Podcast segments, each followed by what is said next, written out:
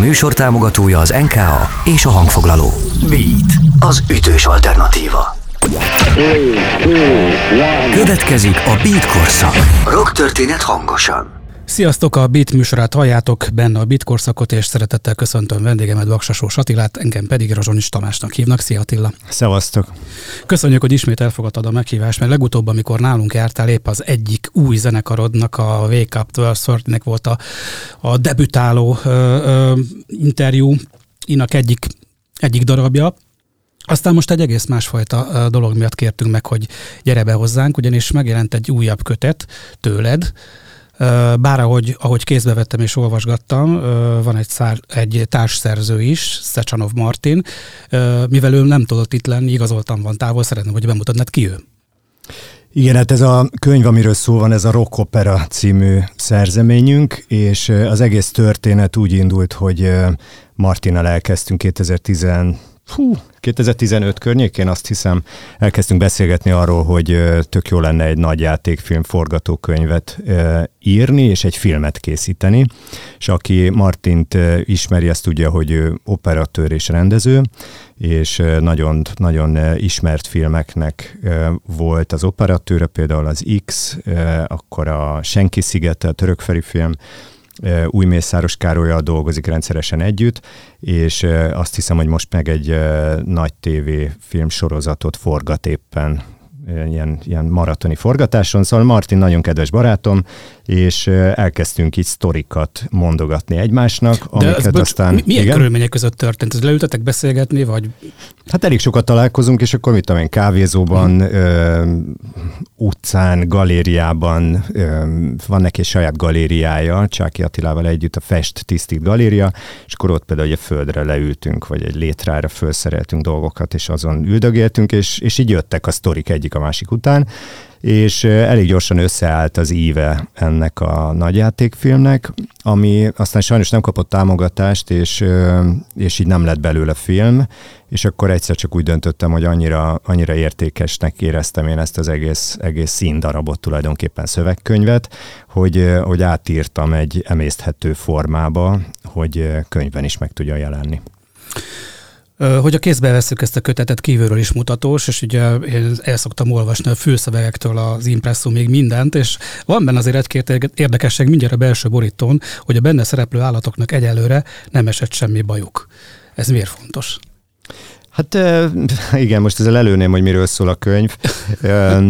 Tulajdonképpen a, a másik, a, a hátsó borítónak a fülszövege szerintem az, az, az kevésbé talányos. Ott, ott valami olyasmi van rajta, hogy Kossuth Lajos, hogy van, mit írtunk ott? Az, hogy Kossuth Lajos azt üzeni a harcot a Rivier, Rivierán kell kipihenni, ez lehet bármelyik Riviera. Kossuthra mindjárt rátérünk. És ez, ez tulajdonképpen így reflektál egy picit arra, ami, amiben most jelenleg élünk, mindenféle politikai hovatartozás, meg érzelem nélkül azért ez egy olyan, olyan kijelentés, ami, ami szerintem talán itt sokakban mindenféle érdekes emlékeket hoz elő, például mondjuk tegnapról, hogyha kinyitottatok bármilyen újságot, akkor, akkor villámgyorsan, mit tudom én, a Forbes százas magazinja, ki a leggazdagabb magyar, és akkor ezek így, ezek így elég gyorsan reflektál, vagy ezt a kapcsot elég gyorsan össze tudod fűzni, és rögtön látod azt, hogy, hogy kire gondolhatunk, de hát pont ez a szépség egyébként az írásnak számomra legalábbis mindig, hogy, hogy én leírom, aztán mindenki azt gondol, amit akar. Kossuth Lajos mindenféleképpen szerettem volna, csak kicsit előbbre hoztad. Ugye, hogyha egy magyar embernek azt mondják, hogy Széchenyi, akkor azonnal rávágja, hogy a legnagyobb magyar. Kossuth Lajosról pedig szinte minden magyar településen neveztek el utcát, vagy teret, vagy, vagy bármilyen közterületet. És a, ugye kortársak voltak, a reformkor két legnagyobb politikusa, és az ő vitájuk az egyik legérdekesebb momentum a magyar történelem során, hiszen Széchenyi István fontolva haladó volt, Kossuth Lajos pedig a gyors reformoknak az elvét követte, és hát ugye tudjuk, hogy ebből aztán mi származott. Mi fogott meg téged Kossuth Lajos figurájában? Azt olvastam valami interjútban, egy, egy, egy korábbi interjútban, hogy szerettél volna utána nézni, hogy mégis ki volt, ki volt ő. Hát alapvetően, alapvetően Kossuth Lajos azért egy eléggé érdekes személyiség volt, és nagyon Na mindegy, onnan kezdem, hogy nekem mindig gyanús az, hogyha valakiről minden településen elneveznek mondjuk egy utcát vagy szobrot. Akkor rögtön ilyen, ilyen kis vészvillogók így elindulnak bennem, de ez lehet akár az is, hogyha mondjuk minden nap benne van egy újságban, egy, egy tévéműsorban, egy rádióban, vagy bárhol, és folyamatosan így, így nyomasztja tulajdonképpen a társadalmat ennek általában van egy, egy, egy olyan oldala is mindig, amiről kevesen tudnak. És említetted a Széchenyivel való viszonyát, van egy másik, egy árnyoldala az ő kapcsolati tőkéjének, hasonlóan fontos kapcsolat volt Görgeivel, és hát Görgeit elég, elég durván így át, most nem azt mondom, hogy átbaszta, mert azt itt nem lehet mondani, de jól átverte, és rákente a, a, a teljes, teljes bukást, ami azért hogy mondjam, részben neki is tudható be, hiszen hogyha jól ö, navigálták volna a haverjaival az országot, akkor nem feltétlenül kellett volna egy bűnbakot keresni. De igazából ez a könyv nem is feltétlenül Kossuthról szól, hanem a Kossuth díjról, és ez, a, ez az áttételes ügy, hogy, hogy Kossuthról szobrokat, utcákat neveznek el azt hiszem, hogy minden magyar tudja, hogy mi ez a Kossuth díj, meg egyáltalán miről szól a Kossuth díj. De ha nem, akkor mondjuk el, hogy mi az. Hát a Kossuth díj az egyébként, amit kevesen tudnak, hogy a Kossuth díj, első Kossuth díjat azt 1950-es években, vagy nem tudom. 48. Később, március 15, pont 100 évvel. durván utána néztél. Igen, Pedig még nem kaptam. Tomi, figyelj, ezért, ezért már egy Kossuth díjat adnék én neked, ha én szavazhatnék erről.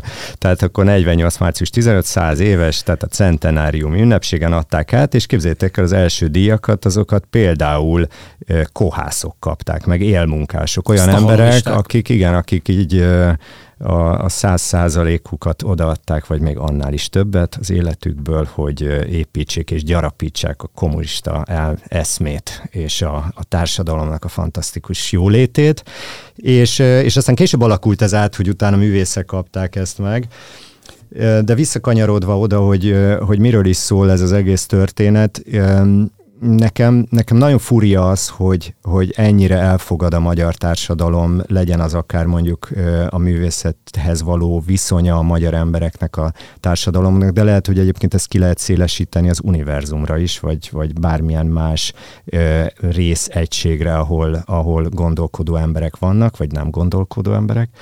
És, és nagyon furi nekem az, hogy, hogy ezt ilyen feltétel nélkül elfogadjuk. Tehát az, hogy valaki mondjuk Kossuth kap, és akkor onnantól kezdve már, már meg is szűnik az ő saját identitása, hanem akkor XY a Kossuth díjasként szerepel, és egy olyan elitgárdába kerül, akik, akik, akik megkérdőjelezhetetlenek innentől kezdve. És, és tök furja az, hogy, hogy ugye ez lóvéval jár. Tehát ez a Kossuth díj az az egyetlen olyan igazán komoly díj, ami életed végéig egy, egy havi appanázsal jár, amivel elég jól lehet élni. És akkor itt jön be a sztoriba uh, Eddie, ez a rockstar, szeretnék rockstar lenni figura, egy nagyon szerethető csávó, de tökre zűrös, meg elég furcsa dolga is vannak azért, és egyszer csak rádöbben arra, hogy mennyire más lenne az ő életé, élete medrének folyása, hogyha ha ő szerezne egy ilyen Kossuth díjat, ez mekkora szabadságot jelentene neki. Ennél többet nem is szeretnék mondani, mert tulajdonképpen ez a kulcs momentuma a könyvnek olyan szempontból, hogy, hogy ennek mesdjéjén alakul ki, és, és, és virágzik ez az egész történet, ami tulajdonképpen semmi másról nem szól, mint arról, hogy a, a e, politikai szerepvállalásban tündöklő e, percemberek e, hogyan osztogatják azoknak, akiket maguk mellé szeretnének állítani ezeket a kis kedvességeket, például egy díjat. Ennyire bökéz a csőrödet? Nem böki a csőrömet egyáltalán, csak mert, mert nem, figyelj, mivel én tök én életemben nem kaptam díjat, tehát én tök esélytelen vagyok ilyen szempontból, és az esélytelenek nyugalmával én ezt messziről szemlélem. Ez inkább mint egy, mint egy érdekes tény, így, így szemet ütött nekünk Martinnal, és, és úgy gondoltuk, hogy ezt, ezt nagyon jó ki lehetne bontani egy, egy humoros, és tulajdonképpen egy ilyen elég, elég, elég jókat rögtünk rajta mi végig, miközben, miközben ötleteltünk. Én is miközben olvastam, bár ugye... Te elolvastad? Igen. Nagyon menő. szóval te voltál az. ja, mondták, hogy valaki olvasta. De igen, igen, de volt, hogy az egyik szemem sírt, a másik meg nevetett, mert azért ebbe ez elég, aki, aki ebbe jobban belemegy, azért, azért észreveszi, hogy, hogy milyen szúnyadó dolgok jöhetnek a felszínre, egy kicsit megkapirgáljuk. Mennyire, mondtad, hogy, hogy például az aktuális dolgok is rendkívüli módon lázba hoznak, hogyha tegnap kinyitottad az újságot, akkor már milyen hírekkel szembesültél, de ebben a, ebben a történetben mennyire keverednek a valós és a, a képzelt figurák? Én nem tudok máshogy írni, tehát én képekben gondolkozom általában, mind, mind a zenében, mind, mind pedig, hogyha, hogyha szép irodalmat írok, és ezek a képek, ezek, ezek nyilvánvalóan befolyásolják az én képi elképzelésemet, és ezeket a, ezeket a sorozatokat, amiket látok képben, ezt befolyásolja az, hogy nap mint nap milyen élmények érnek engem. Uh-huh. Ez egyébként csak így a könyv szereplői kapcsán jutott néhány dolog eszembe, mennyire, mennyire tudatos vagy véletlen hogy például Edi elvált felesége pont Berlinben él. Pff, nem bárhol, bárhol élhetne? Nem élhetne bárhol, mert, mert mert ez a csaj így a, a jellemét tekintve ő, ő oda való tehát neki, neki ott kell lenni. Ő nem tudna máshol lenni, én ezt a csajt ezt csak ott tudom elképzelni. A gyerekével, ahogy ott kettesben érdegélnek, és ő, neki oda kellett költöznie. A fikció az sok esetben egyébként azért abból táplálkozik, amit te magad vagy, és uh, hiába is uh, tagadná le az ember, hogy ő ezt most ilyen teljesen, uh, hogy is mondjam, mint hogy egy ilyen fehér vászonra festenél egy képet, ezek mind-mind a te hozott anyagaid és a hozott ö, történeteid, főleg úgy, hogy, ö, hogy mondjuk egy barátoddal ilyen meghitten beszélgetsz, és, és akkor így ö, tulajdonképpen egy, egy szórakozásból, egy saját magunk szórakoztatásából ö, próbáltunk megközelíteni egy nagyjátékfilmet, ami bizonyos okok miatt nem jött össze, sajnos pedig nagyon szerettük volna, és, és akkor lett belőle most egy könyv, ami, ami eszenciájában azért valahol magunkat természetesen felleljük és viszont látjuk ebben a könyvben. Mennyire jelentett nagy munkát az, hogy mondjuk egy film ö, forgatókönyvet vagy egy filmnovellát átdolgoz egy Nagy. Ilyen nagy, majdnem olyan, mint a két könyvet írtam volna. Aha, és ez ilyen öncenzúra, vagy pedig ö, még inkább ö, szabadjára engedhetted a, a fantáziádat? Nem, pont hogy, pont, hogy egy visszafele, nagyon jó a kérdés, mert egy, egy, egy egy feszített munkamódszer és egy, egy még jobban letisztított anyagot kellett összerakni, úgyhogy az azok számára, akik mondjuk kisebb képzelő erővel bírnak. Nem azért, mert, mert hogy, hogy annyira, annyira, hogy mondjam, az olvasót semmilyen szinten nem szeretném lenézni, csak ő ugye nem ülhet a, az én fejemben, amikor írom, és mivel az én fejemben miközben írok, képeket látok, ezt nem lehet elvárni egy olvasótól, hogy ugyanazokat a képeket lássa.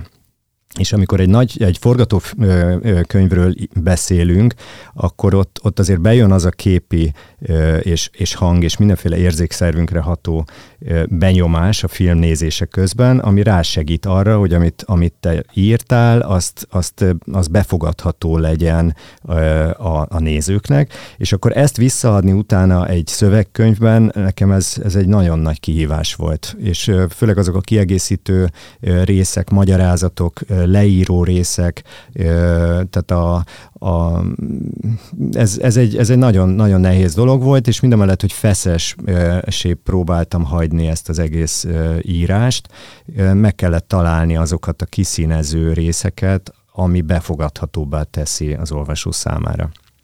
Nagyon részletesen kidolgoztad a könyvben szereplő karaktereket, és, és még magyarázattal is elláttad itt. A, tehát abszolút az ember elé tudja képzelni az ebben szereplő Remélem is. figurákat. Igen. Az is érdekes egyébként, hogy, hogy az Edinek a mostani barátnője is punkcsaj.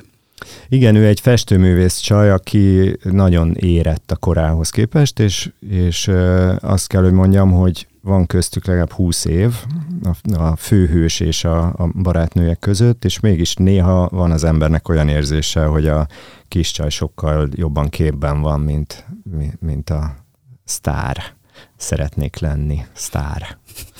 Hogyha egy kicsit visszagondolunk még Széchenyi Istvánra és Kossuth Lajosra, meg így a könyvre, meg rád, akkor nekem azon egy szó villan be, hogy szabadság, meg szabadságvágy, és hát Kossuth és, és Széchenyi is minél előbb szabadságot szeretett volna a hazájának, és mindenki szeretne szabadságban élni, de szerinted itt, hogy a Kossuth kapcsán, kapcsán már beszélgettünk a művészet díjazásáról, meg támogatásáról. Egyáltalán kell a, a szabad művészetet támogatni, vagy díjazni, vagy értékelni ilyen módon államilag? Persze, hogy kell, tehát valamilyen módon el kell azt ismerni. Mint ahogy egy, egy, egy színész társulatnak, most tegnap voltunk, vagy tegnap előtt voltunk a, a Katona József színházban, és, és újra és újra felmerül bennem az, hogy végül is mi az, ami a, az alkotóművészeknek, főleg mondjuk a színészeknek jár, és egyrésztről a hírnév, másrésztről az éhezés. Egyrésztről az a taps, ami a színdarab végén jár nekik, és aminek a, a, hogy is mondjam, az intenzitása és a, a, a bensőségessége egy tükör nekik arra, hogy az, amit csináltak, és az a munka, amit ők elvégeztek, az szakmailag jól sikerült, vagy kevésbé jól sikerült, független attól, hogy mondjuk laikusok azok, akik erről döntenek. Én azt gondolom, hogy, hogy, hogy a művészeti oldalon természetesen szükség van arra, hogy honoráljuk azokat az embereket, akik erre igényt tartanak. Mondjuk egy, egy punkzenekart veszünk alapul, ott, ott nekem speciál pont az a célom, hogy senkinek eszébe se jusson minket honorálni semmilyen díjjal, mert akkor, akkor viszont valamit nagyon rosszul csináltunk. Tehát, hogy ez, ez, ez kettős mérce, és akinek igénye van erre, és szeretné, és ezért él, és mindent ladba vet, hogy, hogy, hogy egy díjat bezsebeljen, és az ő neve elé oda kerüljön egy ilyen prefix, mondjuk, mint hogyha doktor, vagy hogy X díjas, és ezt ő nagyon szeretné, akkor, akkor áldásom rá. Tehát én, én abban hiszek, hogy mindenki érezze jól magát. Ez nagyon szép, meg, meg így is van, de például, hogy a ez által említett színész a, a, előadás végi tapsokból nem tud venni egy zacskó krumplit. Igen, ezért mondtam azt, hogy nekik marad a, a csillogás, és annak, a, annak az elképesztő árnyoldala, hogy, hogy, hogy közben meg tényleg ilyen megélhetési gondokkal küzdenek. Hát ez pedig egy felelősségteljes társadalomban, ami kultúra alapú társadalom, tehát egy, egy olyan, olyan társadalomon megbecsülik azokat az embereket, akik szórakoztatják a, azokat, akik a társadalom egyéb ö, ö, munkaterületein szakmunkát végeznek, például pékek, vagy buszvezetők, vagy nem tudom én és ez a, ez a társadalom vezetőinek, tehát azoknak, akiknek tulajdonképpen az egész társadalom egy felhatalmazást ad egy bizonyos időszakra, hogy képviselje az érdekeiket, ez az ő felelősségük, hogy ezek az emberek, akik alkotómunkát végeznek a közjavára, azok meg tudjanak élni. És hogyha ezt nem teszik meg, és éheznek a művészek, akkor akkor nagyon rossz munkát végeztek azok, akiknek ez a feladatuk lett volna. Hogyha régebbi korok művészeit vizsgáljuk, azért ott is az ő életükben is fontos volt a mecenatúra, bár a mecenatúra egy egészen másfajta támogatási rendszer, mint amilyen, amilyen mostanában van, de hát ott például csak mondjuk Bachra gondolunk, ő is különböző uralkodóknak az udvarának volt a zenésze, és anélkül nem tudott volna olyan életművet maga mögött hagyni, mint amit ismerünk. Mit gondolsz arról, hogy még az elején, a beszélgetés elején tettél egy utalást a politikához dörgölőző művészekről, ezekről a percemberekről, hogy, hogy mi lehet az a választóvonal, ami, ami esetleg, ami, ami, amitől ők el lehetne, el lehetne az igazi művészetről választani őket, leválasztani?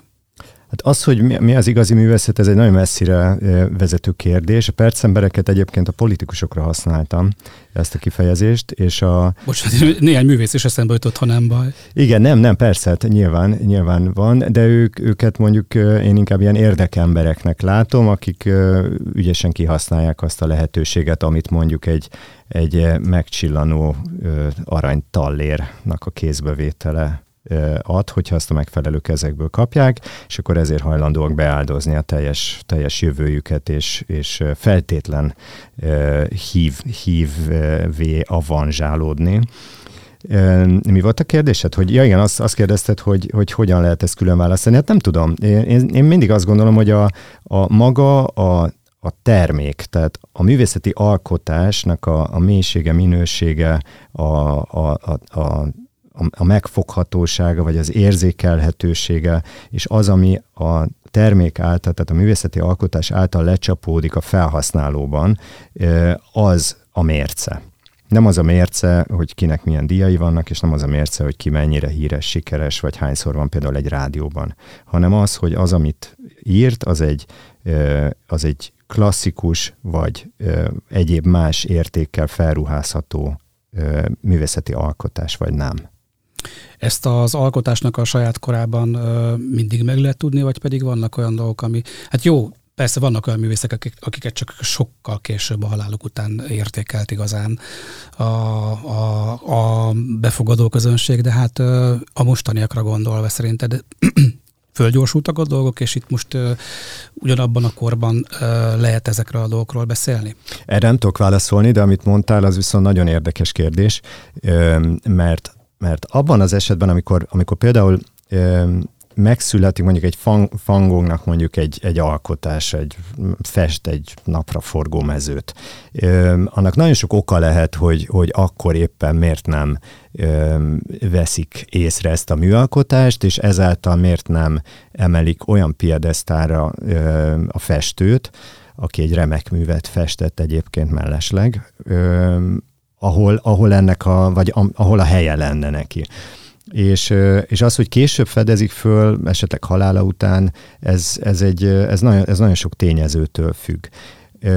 Én azt gondolom, hogy a, a, azok, a, azok a, tehát hogyha most mondjuk a pop art időszakát nézzük, vagy, a, vagy azt az időszakot, amikor tényleg felgyorsult az, hogy már nagyon sokan, vagy számos művész tulajdonképpen életének a derekán már olyan, olyan híres volt, olyan gazdag volt, olyan megbecsülésnek örvendett, ami mondjuk tényleg csak egy, egy-két emberrel fordult elő az életében korábban, gondolok itt mondjuk Handelre, vagy, vagy tényleg, ahogy mondtad, a, az udvari zenészekre, és akiket, akiket felkaroltak királyok, és, és, és, és mondjuk nemesek, akiknek akkor erre meg volt a lehetőségük. Tehát, hogy eljött egy olyan időszak, amikor, amikor nagyon, nagyon ö, ö, sokan a művészeti oldalról, de akár itt a beat íróktól kezdve gondolok, a, tehát a Ginsberg, Kerouac és itt tovább, de, de hogyha más művészeti ágakból nézzük, akkor, akkor ö, most hirtelen akartam mondani egy csomó, csomó nagyon kedves festőmet, tehát Rotkótól elindulva ott, ott számtalan olyan festő van, akiket, akiket felfedeztek még életükbe, és, és nagyon sikeresek is lettek, vagy akár mondjuk Andy Warhol időszakára gondolok, hogy, hogy ez, egy, ez egy olyan dolog, hogy közérthetővé vált talán az az emberek számára, hogy ami, ami értelmezhető és gyorsan értelmezhető, és mögötte megfelelő marketing van, és megfelelő súly, és megfelelő hullám, akkor azzal, azzal tényleg nagyon tempósan lehet átütő erőt képviselni. Számomra borzasztó elítélendő most az, hogy, hogy tulajdonképpen zenei volanon például azt látom, hogy hogyha Facebookon X rajongó számot elérte, vagy az Instán, akkor, akkor az egy ismert és sikeres zenekar, ha nem, akkor, akkor az nincs. Tehát nem az, hogy az nem sikeres, vagy nem jó, vagy nem tudom, hanem az nincs.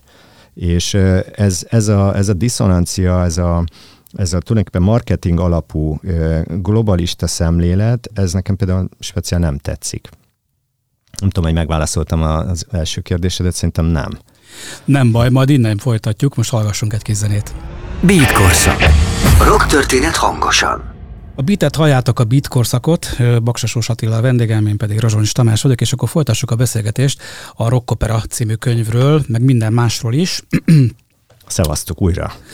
Szóval a azt mondtad, hogy rengeteg mély baráti beszélgetés volt az alapja, hogy ennek a filmnek, aztán később a könyvnek neki láttál, és ilyenkor az emberbe óhatatlanul felvetül az, hogy hiszen ebben a könyvben is van egy apa-fia alkotás vonulat, hogy...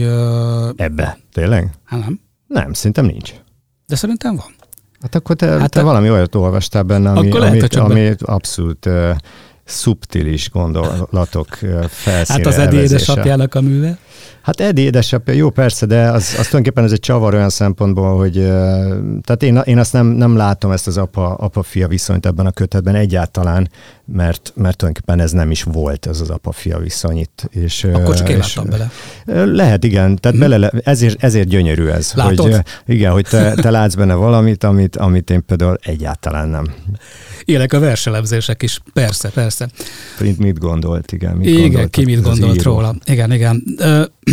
Semmiképpen sem szeretném a cselekményt boncolgatni itt veled, mert akit érdekel, vegye kézbe és olvassa el, és aztán később beszélgethetünk róla.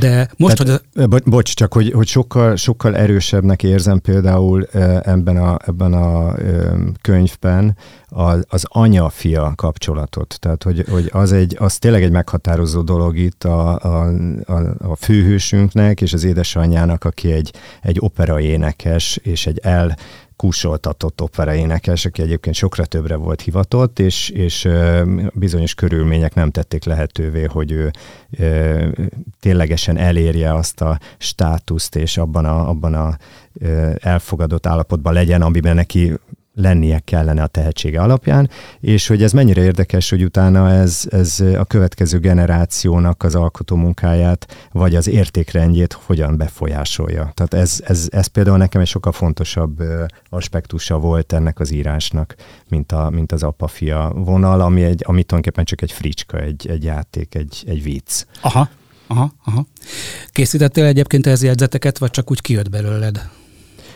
Ezek, ezek laza szerkezetű sztorik, az íve az megvolt, és akkor a, a sztorikat az, erre az ívre fűztük föl. Egyébként nagyon sok történet kimaradt, tehát voltak olyan történetek, amik, amik egész egyszerűen nem kaptak helyet aztán már ebben, a, ebben az egész, egész történetben, a rockoperában, viszont azok is nagyon, nagyon humorosak, és azokkal lehet majd valamit kezdünk később, esetleg egy ilyen kis fiókfilmet lehetne belőle készíteni, de, de a történetek azok, azok először nem is feltétlenül azzal a céllal készültek, vagy íródtak, vagy, vagy nem azzal a céllal gondoltuk ki őket, hogy, hogy ebből aztán ténylegesen egy, egy füzér lesz, hanem, hanem ilyen szoliter egységekként kezeltük őket, amiket aztán utána nagyon szépen össze lehetett rakni, és persze amikor már a váza kialakult ennek az egész, mondjuk azt, hogy drámának, mert itt tulajdonképpen egy drámáról beszélünk, akkor, akkor nagyon jól beleillettek, szinte, szinte automatikusan beleillettek a történetbe, a nagy, a nagy egészbe beleillettek ezek a kis történetek.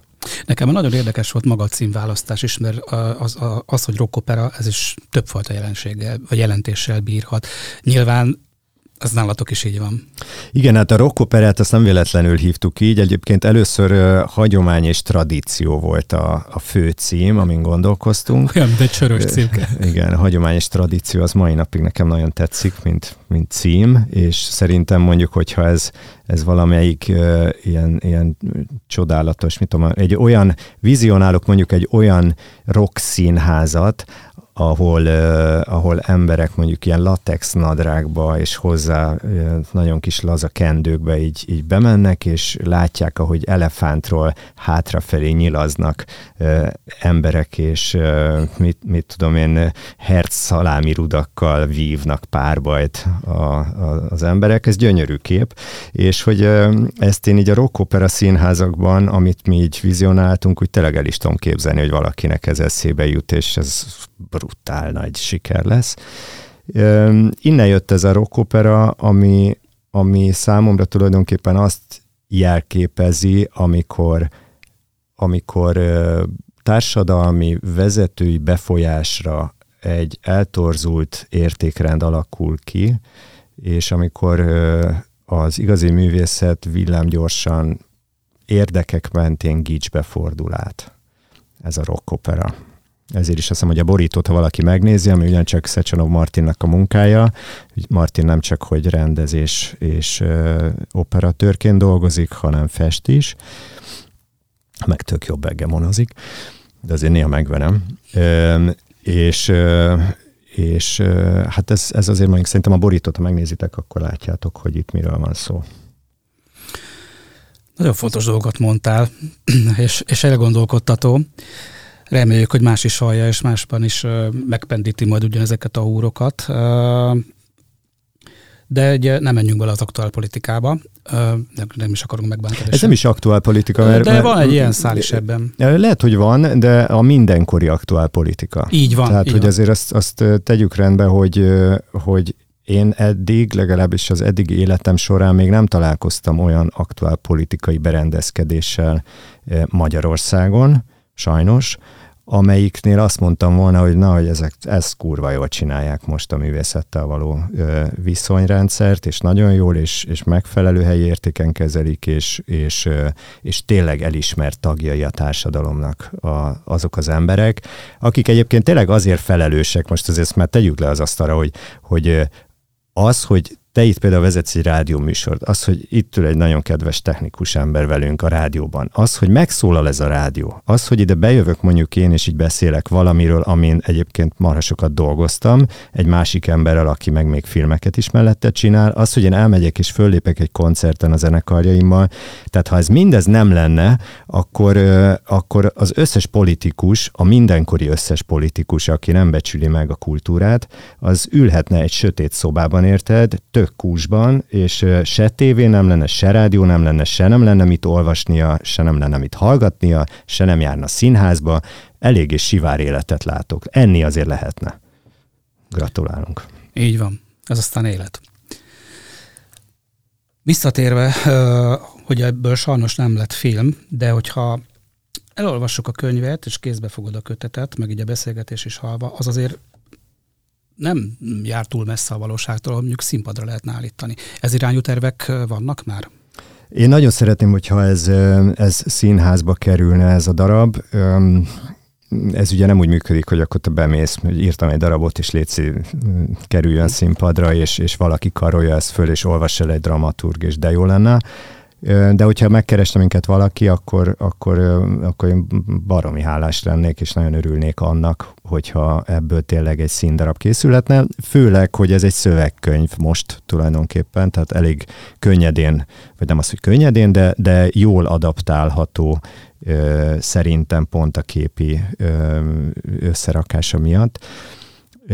Egyébként az, hogy színház, vagy hogy milyen formában kerül ez a nyilvánosság elé, az, az nagyon nagyon nagy kérdés volt számomra is, és az, hogy ebből könyv lett, az, az egyrészt a Tarandusz kiadónak a, a hogy is mondjam, a, a segítsége és az ő ösztönzésük volt, másrészt pedig egy picit egy, egy kényszerpálya, mert ezt a darabot mi sok-sok éven keresztül úgy dédelgettük, és úgy, úgy vártunk rá, és úgy néztünk mindig rá, hogy ebből, ebből filmnek kell lennie és az, hogy könyv lett belőle, ez, ez tulajdonképpen egy, ez azért van, hogy ne, ne ragadjon be a fiókba a cucc.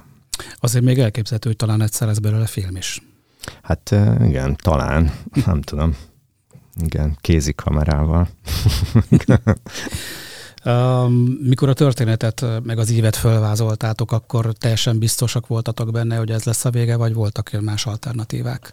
Tehát a Kossuth nem, nem, nem, ez, ez nagyon gyorsan megvolt. Uh-huh. Ez, ez, ez villámgyorsan kialakult, hogy itt minek, mi, a, mi az eszenciája ennek a, ennek a történetnek. Az, hogy merre felé csapongott a történet, az, az, az, az sok irányt vett, és, és néha párhuzamos szálakon futott ez az egész, de, de lényeges volt azért ez a, ez a, ez a drámai fűzér, tehát az hogy, az, hogy ebből egy ilyen gyöngysor keletkezzem, aminek van egy, van az aranymetszésnél, van egy, egy, egy nyakéke, és, és mindenféle klasszikus értelembe vett felépítése, szép irodalomban ez, ez alapvetés volt. Tehát ettől, ettől nem lehetett eltérni, és mi szerettünk volna, mert amit már kitaláltak a, az ókoriak, az általában jól működik a mai napig is.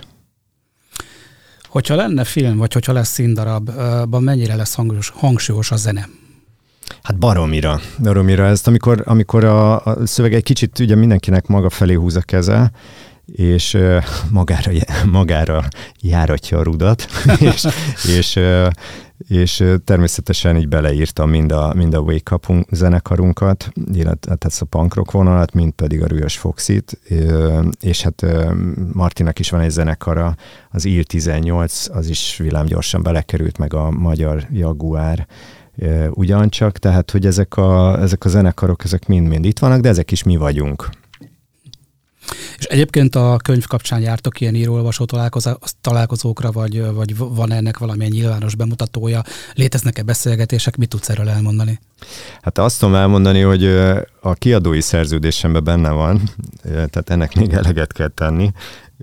Azt hiszem, hogy két vagy három ilyen könyvbemutatót kell szervezni, de, de eddig még valahogy nem tudtam rávenni magam. Tudod, nem, nem az a típusú csávó vagyok, aki, aki ezt az ilyen A4-es papírt, amilyen rojtosra fogdosott, és ilyen hullámosan gyűrötten ott fogja, és akkor, hát most rádióban nem látjátok, de, de van egy ilyen klasszik írói pozíció, amikor így keresztbe a láb, keresztbe a keresztbe vetett lábakon keresztbe mind a két kar, és az egyikben ott van egy ilyen papír, ami mondom, ilyen, ilyen vállalhatatlan kinézetű papír, és akkor valami, valami mikrofon, amit így nagyon messzire egy eltart, ezt most például megmutatom, hogy, hogy így beszélnék, hogyha író-olvasó találkozok, hogy elmennék a mikrofont, és akkor nem hallanád, csak néha hallott, borzalmas az egész, és élvezhetetlen, mind a mellett, hogy, hogy nagyon jók a gondolatok hozzám. Mi meg, mi meg azt találtuk ki, hogy hát inkább, inkább a, a gondolatokat azt engedjük át magának a sztorinak, mert azt el kell olvasni, és akkor ott van. Már dolgoztunk ezzel eleget, és akkor inkább, inkább csináljunk olyan író-olvasó találkozókat, ahol valamit nem csinálunk jól. Például elfelejtjük meghirdetni és akkor van egy író-olvasó találkozó, ahol mi ketten ott vagyunk, ott van kinn a nagy poszter, ezek meg is történtek, csak elfelejtettük meghirdetni, és ezáltal senki nem jött el.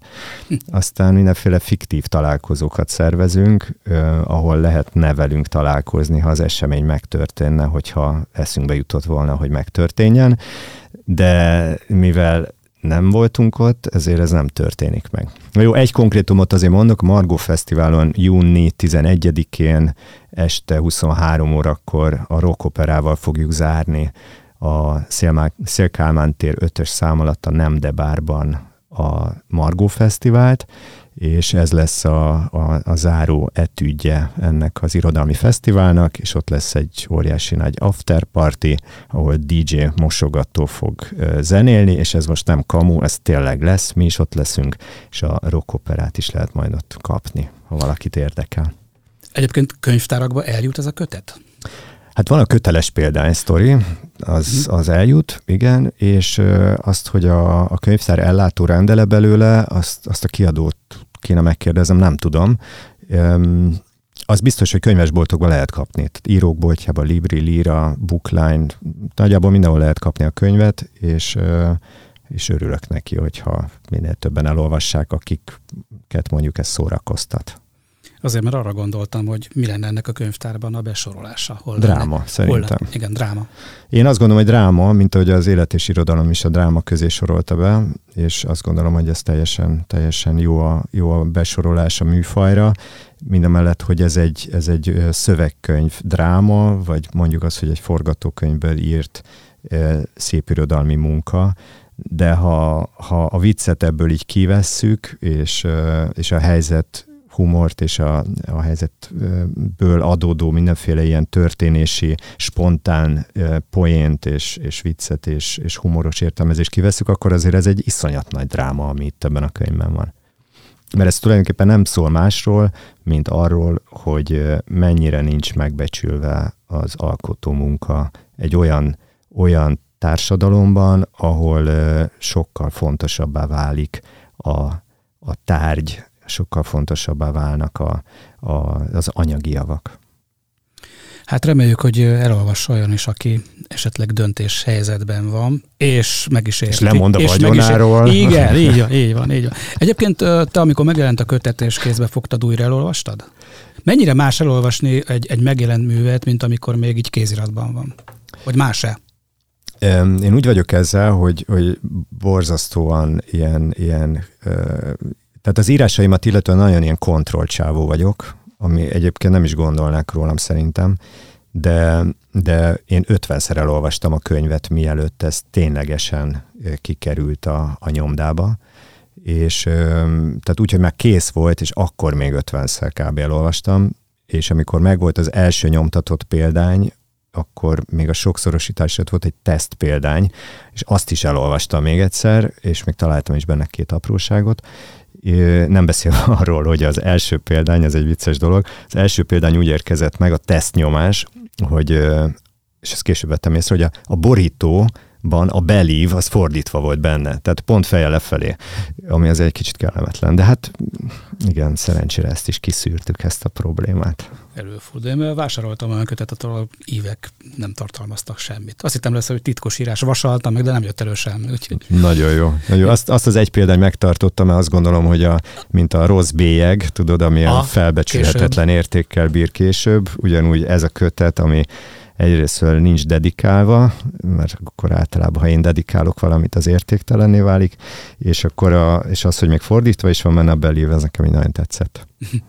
Az előbb már egy júniusi dátummal érintettük a nyarat, hát mindjárt bent vagyunk a nyárban. Szeretném, hogyha kicsit elmondanád a zenekaraiddal kapcsolatban is, meg, meg magaddal kapcsolatban is, hogy miket tervezel, hol lehet veled, veletek találkozni a különböző Foxival, wake a rockoperával egyáltalán. Mm-hmm. Hát akkor a legfontosabbat, legfontosabbat mondom, ami, ami nagyon nagy szívügyem így az elmúlt, elmúlt két, hát most már február 24-e óta. Az egyik az, hogy van egy madridi úti menekült szálló, ahol ukrán menekülteknek a, az átutazóban lévő ukrán menekülteknek az, az elszállásolását próbálja segíteni ez a helyszín, és erre rá lehet keresni Madridi úti menekültszálló, és ott folyamatosan önkénteseket várnak, és próbál mindenki segíteni, akinek ereje és lelki ereje és, és fizikai ereje van erre.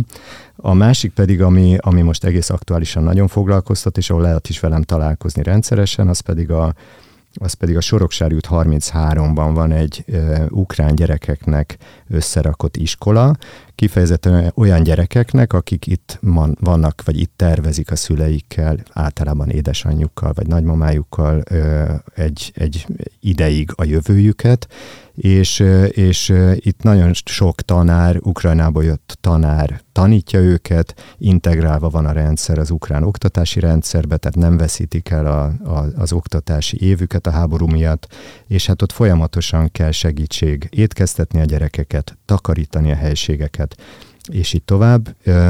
Erre pedig úgy lehet rákeresni, hogy a Migration Aid-nek az oldalán megtaláljátok a, az ukrán e, iskolát, ami Learning Without Borders névre hallgat, Facebook oldala is van, és akkor egyszerűen ki kell tölteni egy regisztrációs ívet, és utána jelentkezhetsz bizonyos feladatokra, legyen ez recepciós, mondom, étkezési segítség, napközbeni takarítás, esti nagy takarítás, és így tovább, és, és hát ott, ott mi rendszeresen segítünk például a Wake Up zenekarunkkal takarítani, meg minden egyéb dolgokban, de én már játszottam például fuvalán az ukrán himnuszt is a kis kamarazenekarunkkal, a tanárokkal, csináltunk egy kis kamarazenekart. Szóval itt lehet velem elsősorban találkozni, egyébként pedig hát most a nyáron lesz Rühös Foxi koncert, Fishingen campuson, meg még, még megyünk ide-oda, és amit nagyon várunk most a Wake Up zenekarommal, az pedig a, az pedig a Fishing on Orphan 22 22-én, tehát szerdán este, vagy illetve hát majdnem éjfélkor fogunk föllépni egy nagyon menő színpadon, az Amondó színpadon, és szerintem az elég, elég viharos nagy buli lesz, tehát oda, oda is gyertek. Nagyon köszi, hogy eljöttél, és reméljük, hogy találkozunk még. Én is köszönöm szépen a meghívást, és szevasztok! Sziasztok! Ez volt a Beat Korszak. Rock történet hangosan. Köszönjük, hogy velünk vagy! Beatcast. Ez a podcast a Beat saját gyártású sorozata. Beat, az ütős alternatíva.